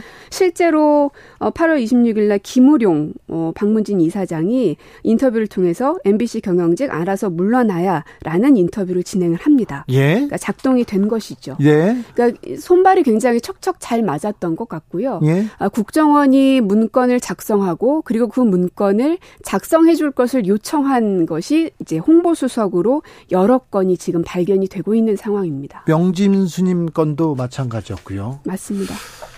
이거 그 하나하나가 매우 중요한 사안이고 문건으로 이렇게 뒷받침되는 어, 증거가 있는 사건들인데 왜 그런데 이런 의혹 투성인데 네. 이동관 후보자를 이렇게 계속 이렇게 고집하실까요? 그 이제 국민의힘에서 주장하는 게 예. 그렇게 이동관이 문제가 있으면 2017년 국정원 조사할 때 네. 삿사치 뒤지지 않았겠냐. 법적으로 문제 없다. 이렇게 얘기하지 않습니까? 그 당시에는요 네. 이미 공소시효가 지난 상태였습니다. 네. 물론 윤석열 지검장이 조사했던 시기긴 합니다. 네. 서울중앙지검장이었죠. 네. 어, 이제 그것도 제가 내일 인사청문회에서 좀 따져 물을 부분이 있기는 한데요. 어, 일단 그 직권남용은 공소시효가 7년이고 방송법은 5년입니다. 네. 근데 이동관이 홍보수석과 대변인으로 재직하던 시기는 2008년부터 2010년까지입니다. 예. 즉 시기가 공소시효가 이미 지난 상태에서 수사가 들어갔기 때문에 아마 네. 거기에 대해서는 더 수사가 못 들어간 것으로 보여지는데 네. 관련된 이 국정원 사찰 문건 등을 통해서 어, 많은 사람들 국정원 그 사람들은 실제로 실행 실형을 선고 받기도 했었죠. 네. 정현주 방송 방심위원장 그리고 부위원장이 해촉됐습니다. 그것도 있을 수 없는 일입니다. 그 방심위를 방통위가 이제 감사를 한 거예요. 예. 뭐 근태가 어떤가, 그다음에 카드를 어떻게 사용했나 늘 쓰는 수법이죠. 예. 그러나 그 근태를 해보니까 어, 위원장하고 뭐 부위원장도 있고 여럿 있을 거 아닙니까? 근데 웃긴 거는요. 부위원장의 근태가 훨씬 더 안 좋아요. 그래요? 네. 그리고 그 근태라는 것도 뭐 9시 5분, 9시 10분 이렇게 출근인 겁니다. 예. 그리고 기관장이기 때문에 뭐 저녁에 누군가를 만날 일이 있을 수도 있고 회의가 있을 수도 있고 네. 다양한 가능성들이 있죠. 예. 그래서 출퇴근을 9 to 6로 명확하게 맞추기가 쉽지 않습니다. 그러면 지금 9시 출근하고 지금 6시에 퇴근하지 않았다 이걸 가지고 문제 삼은 거예요? 네, 맞습니다. 근데 그것을 윤석열 정권에서 했다는 게 더 가관인 겁니다. 왜냐하면 기억하시겠지만 집권 초기에 윤석열 대통령께서 지각을 하셨던 것으로 보도에도 나오지 않았습니까? 그러면서 대통령실에서 해명했던 건 뭐냐면 근무 시간이라는 게 의미가 없다. 대통령이 있는 곳이 대통령실이다 뭐 얘기했잖아요. 그랬었죠. 예. 그러니까 지각 대통령께서 근태를 이유로 위원장을 해임한다는 초유의 사태가 지금 오늘 이제 벌어진 것이거든요. 저는 그 기사 보고 몇 번이나 다시 물었습니다. 진짜 맞냐고. 가짜 뉴스 아니냐고. 그 정도로 믿을 수 없는 일이 벌어졌고요. 뿐만 아니라 어, KBS, MBC 이사들 또 이사장, 이사장 해임 계속해서 다 하고 있습니다. 해임되어지고 있습니다. 예. 절차도 무시하고 어, 그리고 김효재 방통위 직무대행 같은 경우는 지금 고소고발도 여러 건 되어 있음에도 불구하고 왜 이렇게 강행하느냐. 이유는 뭐냐. 어, 그 고소건이 수사가 되고 종결이 되려면 최소한 3년 이상은 걸릴 것이기 때문에 네. 그 기간 안에 다 해치워 놓겠다는 목적이 좀 있는 것 같고요. 어, 그리고 3년 후가 되더라도 뭐 윤석열 정부에서 검찰에서 비호해주면 되겠다라는 계산이 섰는지는 모르겠으나 지금 절차를 다 무시한 행위들이 지금 여러 곳에서 발견되고 있는 위험한 상황까지 왔다는 점 꼭 말씀드리고 아직 위법이나 불법에 지금 사안이 확정된 게 아닙니다. 그런데 절차를 무시하고 이렇게 방통위 그리고 방심위 이 그리고 KBS, MBC에서 여러 일들이 계속 벌어지고 있는데 벌어지고 있는데 민주당에서 막을 수는 없습니까? 막을 수 있는 방법을 여러 사람들과 논의하면서 고민을 합니다. 네. 아, 그리고 실제로 고발을 하기도 하고요. 헌법재판소에 어, 헌법소원을 제기를 하기도 했습니다. 아, 다양한 방법을 쓰고는 있지만 예전 그 언론 장악을 했었던 그 시기를 생각해 보면 결국은 저는 기록이라고 생각합니다. 기록이요? 예. 어, 어차피 안 될 거니까 어, 무기력함에 빠지지 않으셨으면 좋겠습니다. 어차피 안 될 거니까 한, 하는 이야기는 어차피 산에서 내려올 건데 왜 올라가 하는 것과 또 똑같습니다. 설령 어 힘들더라도 그리고 끝이 보이지 않는다 하더라도 하나하나에 대한 기록과 저항의 기록을 남기지 않으면 어느 누구도 훗날 정상화가 됐을 때 바로잡을 수 없습니다. 그래서 지치거나 무기력을 느끼지 마시고 이 언론 장악의 이 현 상황들에 대해서 짚어나가 주십사. 뭐 무엇보다 다른 누가 아무도 안 해도 전화이든 끝까지 할 거니까요. 네, 알겠습니다. 이동관 후보자는 학폭 문제가 있습니다. 학폭 문제를 또 덮었다는 의혹도 있고요. 또 부인이 뭘 받았다 돌려줬다 이런 얘기도 있고요. 그리고 어, 본인과 관련된 수많은 문건들이 이렇게 존재하면서 의혹 투성인데 의혹 네. 투성인데 어, 의혹이 너무 많아서 그런지 잘 눈에 들어오지 않는다 이런 사람도 있어요. 어, 그런 정도죠. 예. 어, 윤석열 대통령하고 좀 비슷한 것 같습니다. 윤석열 대통령도 처음에 바이든 날리면 사태가 있었을 땐 네. 너무나 깜짝 놀랐죠. 예. 그러나 그런 말을 설화들이 반복이 되다 보니까 이제는 뭐뭐 그런 일이 있어도 또 그냥 그런가 보다 하면서 넘어가지게 되는데 저는 우리나라 국민들이 굉장히 지혜로운 사람들이라 이게 켜켜이 퇴적되고 있다고 생각합니다. 그래서 결국에는 어 지금은 방송을 장악하기 위해서 윤석열 대통령께서 이동관이라는 칼을 쥐으신 거라 고 보여지는데요. 어 결국 칼자루가 없다는 사실을 조만간 깨닫게 되실 거고 자신의 손이 점점 베어져 나가고 있다는 걸 어, 너무 늦지 않게 깨달으시기를 다시 한번 간곡히 부탁드리고 싶습니다. 그래도 이동관 후보자 지명할 것 같은데요. 그렇게 예상하는 사람들이 많습니다. 음, 그 얘기는 아무리 위법한 사항들이 드러나더라도 윤석열 대통령이라는 사람은 어, 무소불위의 힘으로 밀어붙인다는 인식이 깔려 있기 때문이겠죠. 합리적인 대통령으로 인식되고 있다면 문제가 있는 사람 앞에서 주춤할 것이라고 사람들은 판단할 테지만 지금 그렇지 않다는 건 대통령께서 어찌 보면 굉장히 무겁게 받아들이셔야 되고 대통령에 대한 이미지가 이렇게 어, 무소불위한 사람으로 평가받고 있구나라는 걸 증빙하는 요즘이라고 저는 생각합니다. 그렇습니까? 이명박 정부 시절에 그리고 특별히 이동관 이동관 후보자가 대변인 홍보 수석을 했던 때 했을 때 네. 기자 생활을 한 사람들은 굉장히 이동관의 복귀를 어, 걱정하는 사람들이 많습니다. 어, 뭐 대통령이 대통령이 그 자기 사람을 쓰는 게 뭐가 문제냐 이렇게 얘기하는 사람들도 있지만 어 그때 있었던 그때는 언론의 암흑기로 기록되거든요. 그 당시에는 KBS 아나운서셨죠. 네. 저는 정확하게 기억하는 게 2008년 8월 8일이었습니다. 네. 숫자가 기억하기 좋잖아요. 네. 그날 사복을 입은 경찰들이 대거 KBS 안으로 난입했었습니다. 방송국 안에 들어왔어요. 예. 있을 수 없는 일이었고 저는 98학번인데요. 어, 70년대, 80년대에 군부독재 시절에 봤던 그 흑백 사진의 모습을 내 눈앞에서 그것도 방송국 안에서 보는 느낌이었습니다. 네. 어, 그 충격이 상당했었고, 그 이후로 언론 장악들은 계속해서 이어졌고, 그게 폭발했었던 게 세월호 때의 언론 지침까지 내리는 네. 이정현 수석. 그래서 네. 결국은 법의 심판까지 받았죠. 어, 언론 장악의 그 암흑기가 단 몇 달 안에 끝나지 않았었습니다. 예. 그래서 두 번 다시 경험하고 싶지 않았기 때문에 무슨 수를 쓰더라도 맞고 싶은 심정이 너무나 큰 것이고요. 예. 어, 그것을 경험해 보지 않은 분들은 왜 저렇게 난리를 피나 하실지 모르겠으나 이제 곧 펼쳐질 이제 2라운드가 시작되는 거라고 보고요. 어, 그걸 보시면서 왜 저들이 저렇게 막으려고 했는가를 좀 생각해 주십사 말씀드리고 싶고 한 번 망가진 그 언론의 자유라는 건 회복하기가 정말 어렵습니다. 네. 어, 그게 사람이 돈으로 혹은 권력의 힘으로 어, 어떤 기자들을 좌지우지할 수 있는 부분은 아니기 때문에 이, 이 어떻게든 만들어 놓은 시스템 그리고 시스템에 보호되기 때문에 권력이 함부로 하지 못하는 이런 문화들을 한 번 망가뜨리면 다시 복구하는데 엄청난 시간이 또 다시 소요될 수밖에 없습니다. 어, 최근 2000, 제가 기억하기로는 2019년, 20년 그쯤만 하더라도요, 언론에 대한 자유, 그리고 언론 신뢰, 아, 아, 언론에 대한 자유 지수가 세계 글로벌 평균으로 봤을 때 어, 상당히 높은 점수를 차지했던 것을 기억을 하고 아마 많이들 기억을 하실 겁니다. 낮았던 점수가 올라갔었거든요. 어, 그러나 지금은 다시 그게 떨어지고 있고 아마 이동관 방통위원장 이후로는 더 떨어지게 되지 않을까 하는 우려가 좀 많은 상황입니다. 그래서 내일 이동관 후보자 청문회가 매우 중요하다 이렇게 생각하는 분들 많습니다. 음, 한동훈 법무부 장관 후보자 청문회가 굉장히 정치적으로 큰 영향을 미쳤습니다. 민주당한테 특별히 네 그때를 이렇게 음, 교훈 삼아서 이번 청문회는 잘 치러야 될 텐데 그렇게 얘기하시는 정치자분들이 많네요. 하이드님께서 조금이라도 더 많은 사람들의 공감 이끌어낼 방법을 좀 연구해야 되는데 민주당이 좀 아니란 것은 아닌지요 이렇게 물어봅니다.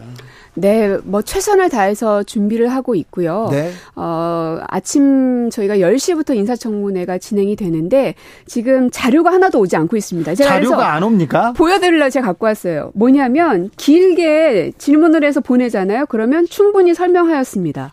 무슨 한 줄 답변 challenge 하는 것 같아요. 또 질의를 쭉 보냈는데요. 어떠한 외압도 행사하지 않았습니다. 끝. 또 질문 쭉 했는데 어떠한 외압도 행사하지 않았습니다. 끝. 쭉 길게 질문했는데 언론의 자유 가치 보장 생각합니다. 한 줄 끝. 이게 무슨 답변입니까? 그리고 자료들도 숱하게 요청을 했는데요. 어, 예전에는 다 가능했었던 자료들이 어, 개인 정보이기 때문에 줄 수 없다. 그럴 거면 못하러 인사청문회 합니까? 그러니까 청문회를 하겠다는 의지가 지금 전혀 없는 것이어서 아마 청문회가 시작되자마자는 이 자료 제출 건으로 상당한 이렇게 소, 목소리들이 좀 나올 것 같습니다. 증인 합의를 못해서 지금 출석할 증인이 없다 이런 얘기를 어제까지 보도가 됐는데요. 지금은 어떻습니까? 어, 지금도 아마 합의가 안 되고 있는 걸로 알고 있는데요. 그럼 증인 없이 지금 청문회를 치르겠다고요? 어, 그럴 가능성이 지금으로서는 높습니다. 또 이제 밤사이 어떤 일이 벌어질지는 모르겠으나, 어, 왜냐하면 국민의힘에서 요청하는 이 언론 장악, 방송 장악과 관련된 인물들이 이동관 당시의 사람들을 불러야지 맞지 않습니까? 이동관을 청문하는 건데. 그렇죠. 근데 그게 아니라 문재인 정부 시절의 인사들을 부르겠다는 요구를 자꾸 하는 겁니다. 그거는 문재인 청와대를 하겠다는 것과 다를 바가 없는 상황이죠. 이렇게 억지를 쓰면서 인사청문회를 파행시키겠다는 의도를 갖고 있는 것 아닌가 하는 생각이 드는데요. 어, 어쨌든 저희 민주당으로서는 이동관이 어떤 대답을 할 것인가 아직 한 번도 대면을 하지 못했기 때문에 그리고 이미 확보되어 있는 이 국정원의 문건까지도 다 부인하고 있는 이 상황에서 어, 위증죄에 해당되는 인사청문회에서 어떤 답변을 할 것인가 어, 결국은 이동관의 입이 가장 중요할 것 같습니다. 청와대 문건이 있습니다. 그리고 국정원의 문건이 있고요. 또 검찰 수사 기록이 있고요. 또 판결문들이 있습니다. 그 내용만 따져봐도 따져봐도 그때 이명박 정부에서는 어떤 언론관을 가졌는지 알 수 있을 텐데. 아 그때 사람들이 나와야 뭐 좀 이 언론관에 대해서는 검증이 필요한데 내일 청문회 어떻게 될지. 그래서 아마 내일 오전부터 저녁 늦게까지 국회 앞에서는 그 언론인들의 필리버스터가 진행될 걸로 제가 들은 바가 있습니다. 네. 어, 그러니까 어 어딘가에서는 계속 그런 목소리들을 내고 있으니 어 청취자 여러분들께서도 좀 관심을 가져 주십사 부탁을 네. 드리고 싶습니다. 언론이 없으면 뭐 다른 데 보면 되지 이렇게 생각하시는 분들이 있는데요. 아, 언론이 제 역할을 안 하면은요. 네, 민주주의도 법도 원칙도 다 무너지게 된다는 것은 역사에서 계속해서 증명되어 왔습니다. 네. 내일 청문회 매우 중요한 날인데요. 아, 계속 고생해 주십시오. 더불어민주당 고민정 최고위원이었습니다. 감사합니다. 네, 고맙습니다.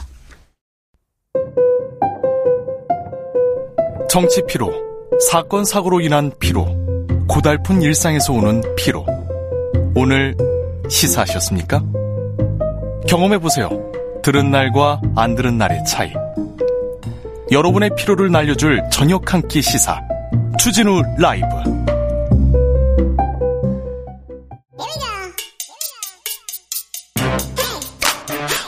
뉴스를 향한 진지한 고민 기자들의 수다.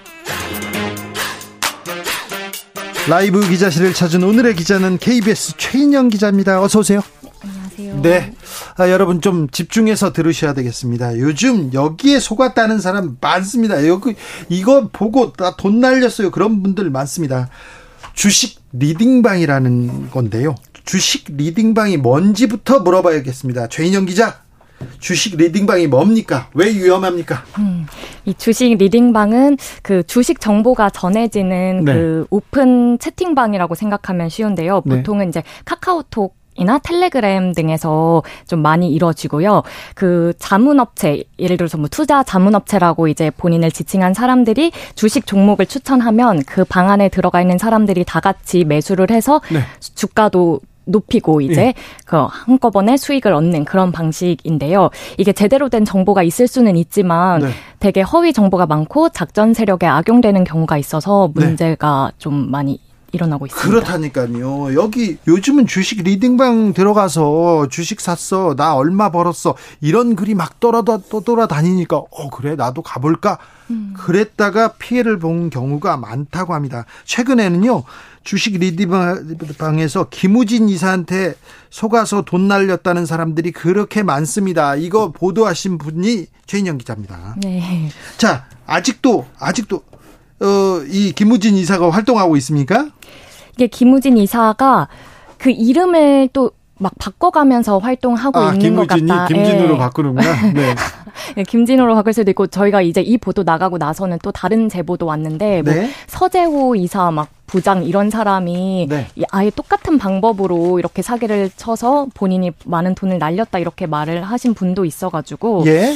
그래서 피해 상황이 점점 더 커지고 있고 어 이게 이 김우진 이사한테 당한 사람들만 지금 막이 방에 천 명 이상이 있었거든요. 아, 그래요? 네. 근데 뭐 안에는 뭐 바람잡이가 있을 수도 있고 한데 네? 경찰에 접수된 것만 30여 건 이상이고 더 피해 건수가 커질 걸로 보고 있어 가지고 네. 좀더 지켜봐야 할 부분입니다. 혹시 기억에 남는 피해 사례 있습니까? 네, 저희가 이게 김우진 이사를 처음으로 제보해 주신 분인데 60대 남성분이세요. 네. 근데 이분이 이제 평소에 병환을 앓고 있는 가족분들 모시면서 경제적인 고민이 있어서 네. 이제 안 보던 그 문자가 딱 눈에 들어온 거예요. 리딩 문, 무료다. 아, 네. 카, 톡이나 문자로 네. 이렇게 오는구나. 네, 네, 네. 주식 리딩으로 해 드립니다. 이런 광고를 보고 네. 들어간 거죠. 가자. 원래는 이제 관심이 없다가 너무 이제 경제적으로 힘드니까. 그래서 이제 들어갔더니 약 3, 3,700만 원 정도를 여기에서 잃으신 거예요. 네.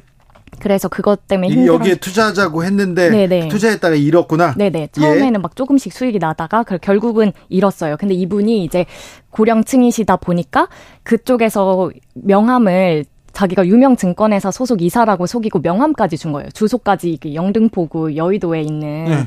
그래서 직접 찾아가기도 하셨어요. 예. 여기 이런 사람 있냐. 근데 그랬더니. 거기에서는 우리는 이런 해외 선물 거래 취급하지도 않고 이런 사람 없다. 좀 피해 회복하려고 많이 돌아다니셨던 분이라서 좀 네. 기억에 남아요. 그런데 그렇죠. 뭐 증권사에서 그 간부들이 다른 그 카톡방을 유, 그리고 유튜브 채널을 해서 이런 리딩방 운영하고 그게 법으로 금지돼 있지 않습니까? 이게 그 허가 받은 자문 업체만 할 수가 있는데 지금은 막 유사 자문 투자 자문 업체라고 해서 네. 그런 사람들은 이제 암암리에 좀 하고 있어서 단속을 아, 막 강화하고 있는 법안이 발의되어 있기는 한데 이걸 금지하자고. 최근 부쩍 주식 리딩방 좀 늘어난 것 같아요. 음, 이게 근데 한 몇 년 전부터 계속 있기는 했는데 네. 이게 반복되다 보니까 또 그렇게 보이는 것 같기도 하고 한 피해자가 또 말하기로는 코로나 때 막 개미 투자자들이 같이 하면서 수익이 났는데 네. 이게 코로나가 끝나가면서 갑자기 손실이 커져서 이런 리딩방에 많이 참여하게 됐다. 예. 그래서 좀 요즘 이렇게 성행하는 것처럼 이렇게 보이는. 자, 불법 리딩방 요즘은 어떤 수법으로 이렇게 사기를 칩니까? 사기 수법 유형 있으면 좀 알려주십시오. 일단은 신뢰를 만드는 게 좀 첫 번째인데요. 처음에는 네. 네. 그래서 처음에는 그냥 소액으로 100만 원, 200만 원 정도는 수익이 나는 것처럼 보이게 해서 오 이게 어딘가 이런 마음을 갖게 하는데 자, 그런데 네. 정식 투자는 맞아요? 자, 이 종목을 음. 사세요. 이렇게 투자하세요. 이런 식으로 알려줍니까? 아니면 어디 여기에 지금 투자하세요. 여기에 돈을 넣으세요. 이렇습니까? 그 그런 경우도 있고 아예 시점을 알려주기도 해요. 몇 시에 같이 전화를 하면서 리딩을 해주는 사람도 있고 지금 시간에 이거를 뭐 파세요, 사세요 이렇게 투자를 리딩을 해주거든요. 그래요? 근데 김우진 이사 이게 좀 구분이 필요한 게 김우진 이사 같은 경우에는 정말 사기였어요. 그러니까 네. 막 주가 조작이나 막 이런 것보다 정말 막 대포 통장에다가 이 투자하는 것처럼 보이게 하고 아 그래요? 네, 돈을 빼돌린 그런 거였고 대포 통장 여기 넣으면 지금 그래프를 네. 이렇게 얼마 올랐어요 하면서 네, 더 넣으세요 이런 네, 식으로 네, 네. 하는군요. 가짜로 보여준 거죠. 네. 그런 식으로 해서 좀 이것도 정말 사기가 있고 본인의 주가를 막 올렸다 내렸다 하는 그런 것도 있고 네, 네 그렇게 구분되고 있습니다. 9124님께서 가짜 염승환도 많아요. 저도 리딩방 사기로 순식간에 천만 원 가까이 잃었어요 얘기하는데 염승환 이사가 여기에서 말했잖아요. 이런 리딩방 할 수 없다고 그러니까 하는 거 다 사기입니다. 박재용님께서 음. 저한테는요 김우영 팀장으로 옵니다. 김차숙님 톡방에 초대하던데요. 저는 차단시켜 놓았습니다. 이런 분들 많네요. 음. 자 사기 피해자들 주로 고령자입니다. 이거 음, 내가 말년에 이렇게 돈이 필요한데 아, 어떻게 할지 고민하던 분들이 많이 당합니다. 네, 맞습니다. 특별히 고령층이 많은 피해자가 많아요? 네, 저희가 만나본 피해자들이 고령층이 많았고 또 이게 고령층 분들이 알음알음 이제 소개를 시켜주는 그것도 있더라고요. 그래요? 예, 지인한테 내가 이 리딩방 들어와 보니까 수익 나는 사람들이 이렇게 있어. 예. 이런 식으로도 하고 다 같이 노후 자금 투자처를 고민을 하시다 보니까 네. 좀 고령층에서 이런 리딩방에 접근을 많이 하지 않나 그렇게 보고 있습니다. 리딩방 말고도 좀 조심해야 될 금융사기 좀 행태 있습니까? 음. 요즘에 리딩방 말고도 저희 또 제보가 이렇게 들어왔던 게그 어. 그 문자 광고가 요즘 되게 많이 오는데 그 로또 번호를 당첨 번호를 알려준다. 네. 네. 그렇게 해서 링크를 통해서 들어갔더니 진짜 한 700명이 그 방에 있더라는 거예요. 네. 근데 처음에는 뭐 로또 당첨 문 그 번호를 알려주는 것뿐만이 아니고 갑자기 뭐 베팅 사다리 게임 베팅 이런 것도 알려주면서 네. 돈을 더 내게 해서 예. 그렇게 돈을 편취하는 방법도 또 막 판을 치고 있더라고요. 알겠습니다. 이거 스미싱일 수도 있으니까 어, 이런 문자가 오면요 들어가는 거 굉장히 음. 조심하셔야 음. 됩니다. 조심이 아니라 웬만하면 들어가면 네. 안 됩니다. 자 그런데요 불법 리딩방 온라인에 유튜브에 많이 있잖아요. 이거 잡으면 될 거 아니에요. 음. 제가 경찰이나 금감원 이런 데에서 좀 잡았으면 좋겠는데 음. 왜 이렇게 못 잡습니까? 이게 피해자들도 제일 많이 하는 말이 네. 뭐 언론에 제보하고 이런 이유도 잡아서 내 돈을 좀 돌려받을 수 없냐 이런 건데 네. 이게 아무래도 지금 이런 사기 같은 경우에는 대포 통장 대포폰을 써가지고 잡기 어렵고 예. 유사 자, 그 투자 자문업체 같은 경우에는 뭐 금감원 쪽에서 암행 그 잠입 단속을 또 하고 있기는 하거든요. 네. 근데 이게 피해가 계속 커지다 보니까 애초에 좀막 계좌를 빨리 동결하고 이렇게 해서 피해를 막아야 되긴 하는데 네. 그게 좀 이제 계좌 동결 빨리 필요합니다. 그리고 음. 지금 아, 이런 암, 암행 감찰 네. 좀더더 더 열심히 해야 될 것 같습니다. 음. 김창현님, 김미영 팀장님도 조만간 복귀하겠네요. 네, 지금 복귀하셨어요. 이름 바꾸셨다고 합니다. 5147님, 요즘은요 페북에서도 리딩 사기 극성이에요 음. 얘기하셨고 조성빈님 유명인 사칭 리딩방 거르면 됩니다. 그 유명인 도용됐을 확률이 매우 높아요. 이렇게 얘기합니다. 음, 자 개인 투자자들 속지 않으려면 사기 당하지 않으려면 어떤 점 조, 조심해야 됩니까? 음. 일단 제일 중요한 거는 아까 말했듯이 문자 광고는 그냥 다 무시해버리는 게 자, 좋고요. 문자로 알려주는 거요. 여기까지 왔으면 다 이게 쓸모없는 정보예요. 음. 그러니까 거르세요. 그리고 믿고 음. 거르시고요. 네, 또. 그리고 이 그 금융 소비자 정보 포털 파인이라고 네. 이제 그 만들어진 이게 그 포털이 있는데 네. 거기에서 이게 허가 받은 자문 업체인지 조회를 해볼 수가 있습니다. 네. 그래서 그거를 꼭 확인을 해보시면은 이제 좀 예방이 될 수 있을 것 같고 금감원 쪽에서는 네. 그냥 텔레그램, 유튜브, 카톡에서 나오는 정보는 그냥 다 거짓말이라고 봐라 이렇게 말씀을 했어요. 아, 그렇습니다. 네. 혹시 이런 거 리딩방 이거 불법 리딩방 사기 리딩방 이렇게 하면서 아 취재하다가 어 이거 이거 괜찮을 것 같다 그래가지고 막 투자하거나 그러진 않죠. 저요? 네. 아 저는 아직 소중한 월급을 이제 차곡차곡 아니 그래도 모으고. 이게 사기인가 아닌가 이렇게 직접 들어가 보고 그런 그럴 아, 거 아니에요. 쳐본 적은 있습니다. 이게 정말 그래. 어떻게 돌아가고 있나, 네. 진짜 막 활발히 운영되나. 네. 근데 제가 뭐 아직 투자를 하진 않았고요. 네. 저는 암행 단속으로 신고를 하고 싶습니다. 알겠습니다. 윤지연님께서 전화 와서 주식 추천하길래요. 반대로 코인을 추천했습니다. 서로 막 웃다가요. 제가 끊기 전에 그렇게 개미 투자자를 괴롭히지 말라고 음. 했더니 솔직하게 그냥 미안해요 이렇게 하더라고요. 네 그런 분도 있었네요. 오. 어. 자 오늘 얘기 잘 들었습니다. KBS 최인영 기자였습니다. 후속 보도 기다리고 있겠습니다. 네, 감사합니다. 교통정보센터 다녀올까요? 김민혜 씨.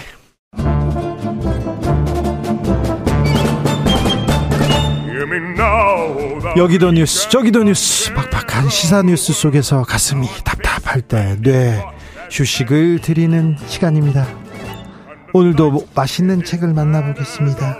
책의 맛. 김갑수 평론가 어서 오세요. 안녕하세요. 정선태 교수님 어서 오세요. 네, 안녕하세요. 자, 오늘은 어떤 책 읽어볼까요? 제목이 좀 센데 예. 어, 내용은 그렇지 않아요. 장애 시민 불복종 변재원 지음. 장애 시민 불복종. 네. 그리고 또 한 권 더 있습니다. 신간이에요. 아주 네. 신간이에요. 제가 고른 책은 고병권의 산문집 에세이죠. 네. 묵묵입니다. 네. 음, 책은 두 권인데요. 네, 흐르는 이렇게 공통된 주제는 또 하나입니다. 자, 장애 시민 불복종부터 보겠습니다. 어, 개요를 좀 말씀을 드리자면 네. 그 어, 전장년이라고 네. 어뭐 정치적으로도 좀 문제가 됐던 게 있고 네. 언제부턴가 여론에서 이렇게 좀 비판적 시선을 네. 언론에서 많이 받게 된 그 단체 뭐 전국 장애인 차별 철폐 연대입니다. 네. 그 근데 이제 어떤 청년이 한 사람이 있어요. 예. 그 사람은 그 이제 하지에 이제 불편함이 있어서 네. 어, 어려움을 겪고 있는데 소위 엘리트 학생이에요. 네. 저자의 그 학력을 강조하는 건 좀 우스꽝스러워서 그런 걸 잘 안 하는데 이건 좀 할 필요가 있는 것 같은데 네. 이 장애시민 불복종 저자인 이 변재원 씨가 이제 뭐 이렇게 원래는 공부도 안 하고 막 게임만 하고 놀고 이러던 친구가 정찰해서 뭐 한예종 들어가고 그다음에 거기서 예술 행정을 공부를 했죠. 그리고 서울대 이제 대학원에 진학을 해서 행정학을 하고 이런 과정 동안에 이제 미래의 꿈은 이 삶의 장애라는 곤경을 자기 혼자 개인적으로 탈출하는 그런 이제 미래를 생각하고 그, 그 그렇게 살아왔던 거예요. 그러다가 전장년을 이끄는 그 박경석 대표와의 만남이 있고 나서 한 500일 동안의 체험록입니다. 네. 그러니까 이런 장애 운동 활동가인 건 맞지만 전혀 그쪽과 연관이 없다가 그 일련의 과정을 통해서 그 시민사회가 이, 이런 일련의 문제들을 어떻게 어, 바라보고 있는지 얼마나 몰이해한지 이거를 그리고 그 장애인들의 어떤 어떤 상황에 대한 얘기라기보다도 또 다르게도 읽을 수 있는데 어떤 사람이 어떤 새로운 분야에 뛰어들어서 한 3년 4년 겪으면서 겪는 실수들, 마음 떨림, 놀라움 뭐 여러 가지의 기록이라고 또 이렇게 이중으로 볼 수도 있습니다. 네. 고병관의 묵묵에 대해서도 좀 개요를 볼까요? 네. 제가 KBS 올 때마다 버스에서 내려서 이 본관까지 오는 길, 그 중간쯤에 큰 길가에 오랫동안 천막을 치고 에, 자기 의견을 주장하는 장애인 그 단체가 아, 있습니다. 네. 거기에 에, 이, 이 글이 쓰여 있어요. 에, 세상에 목소리 없는 자란 없다. 다만 듣지 않는 자, 듣지 않으려는 자가 있을 뿐이다. 네.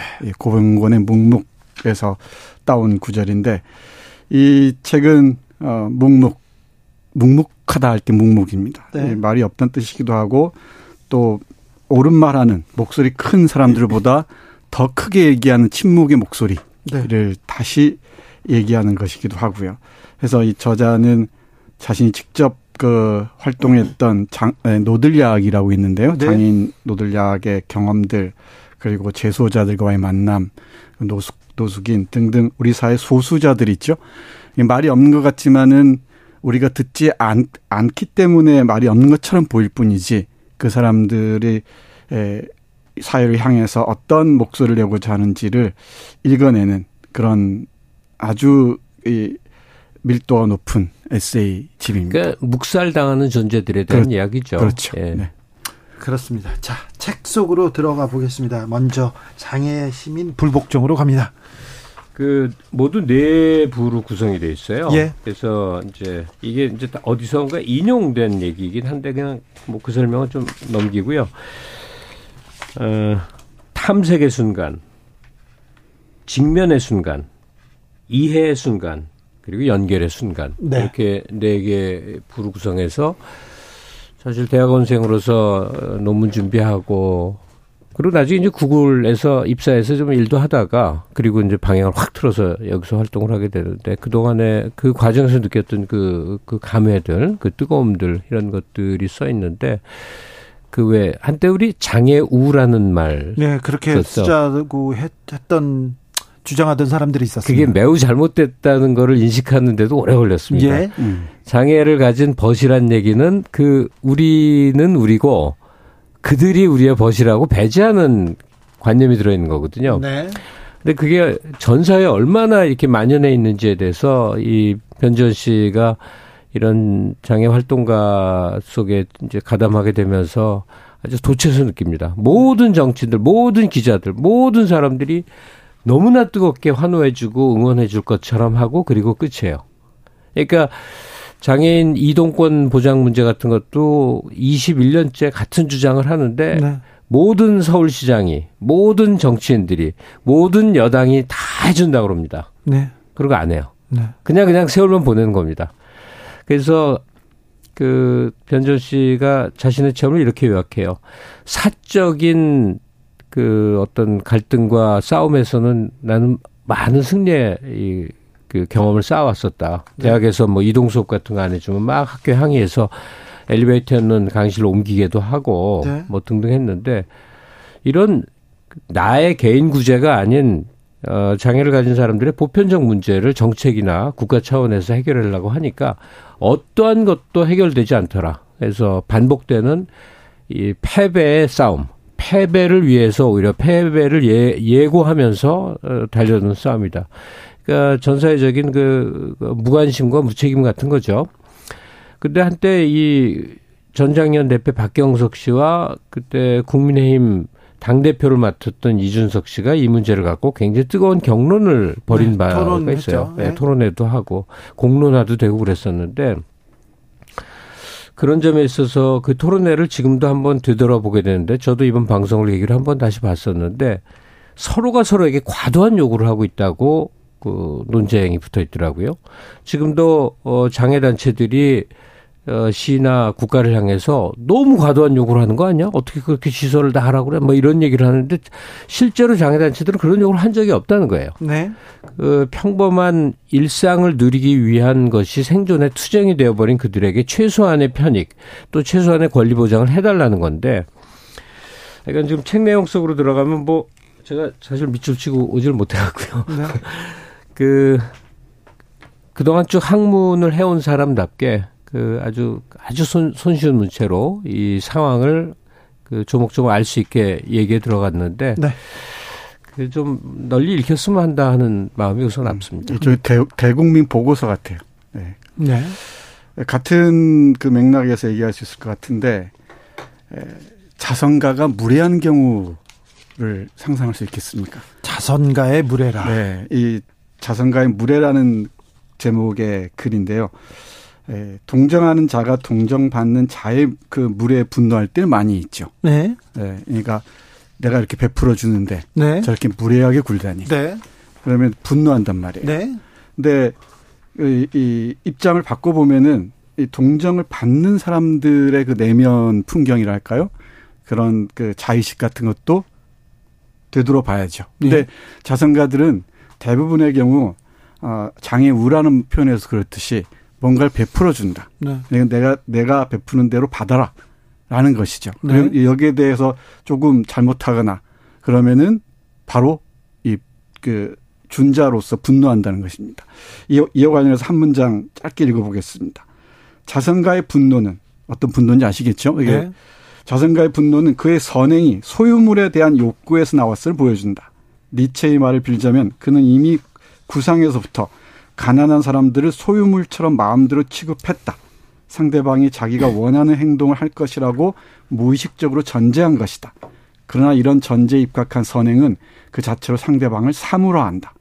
인형놀이와 같다. 멋진 옷을 입혀주고 머리도 예쁘게 따주었지만 내가 원한 자리에 내가 원한 포즈로 있기, 있기를 바라는 그런 인형 말이다.